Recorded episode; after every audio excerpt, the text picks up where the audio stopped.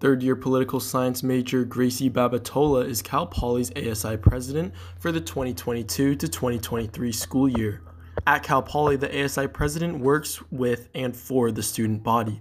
And despite communication between the ASI president and students being so important, Babatola is only allowed to send one email per quarter to the student body. I don't know. I think it could be more, but I think the uh, communication team is very thorough. So they plan out what they're going to send a few months ahead of time. So they only can really give me that power certain times, but I've tried to be very aware of that and trying to use it when I think that something needs to be said. Like, for example, uh, when working with Dr. Humphrey with the statement about Iran because I think we both noticed that this is just something that neither one of us can just sit idly by without saying anything. And um, I'm hoping to use that power for good and in hopes that um, in coming years, uh, administration will allow the ASI president and student government to have more outreach and more um, channels of communication with the student body.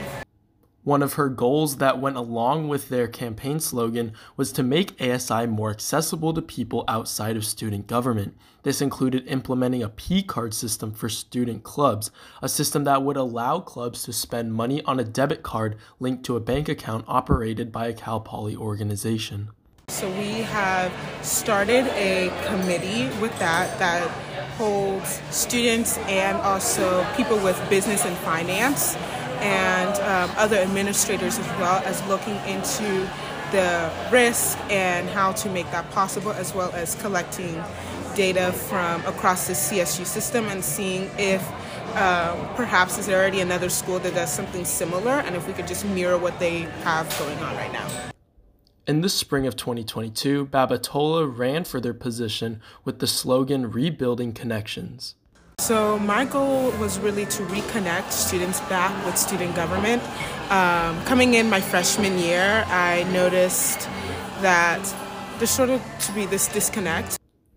In reference to a Mustang News article published last year, Babatola also spoke on Cal Poly being a predominantly white institution and how Cal Poly admits few black students each school year.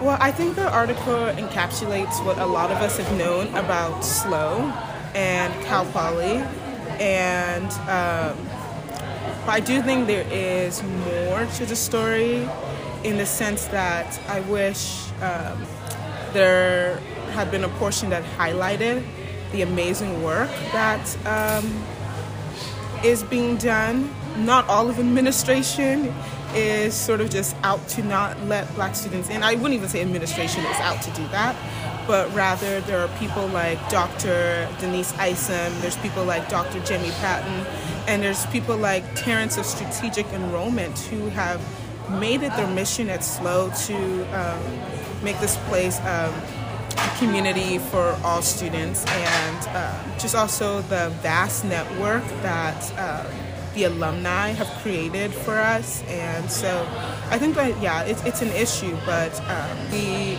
also want to focus on the positives and it's not just all negative at Cal Poly. Going into winter and spring quarter, Babatola wants to continue in her role with the focus on student needs, more specifically increasing food accessibility for students. For winter spring, I want to focus more on policy and more on basic needs. So, as maybe you are aware from a recent study that was conducted by Student Affairs, 39% of Cal Poly students experience um, food insecurity, and that is a drastic change from recent years. And as Cal Poly begins to diversify socioeconomically and racially, uh, we can't ignore that this will not be a rising issue. And so within student government, I'm working on tailoring our programming to address um, to address that need.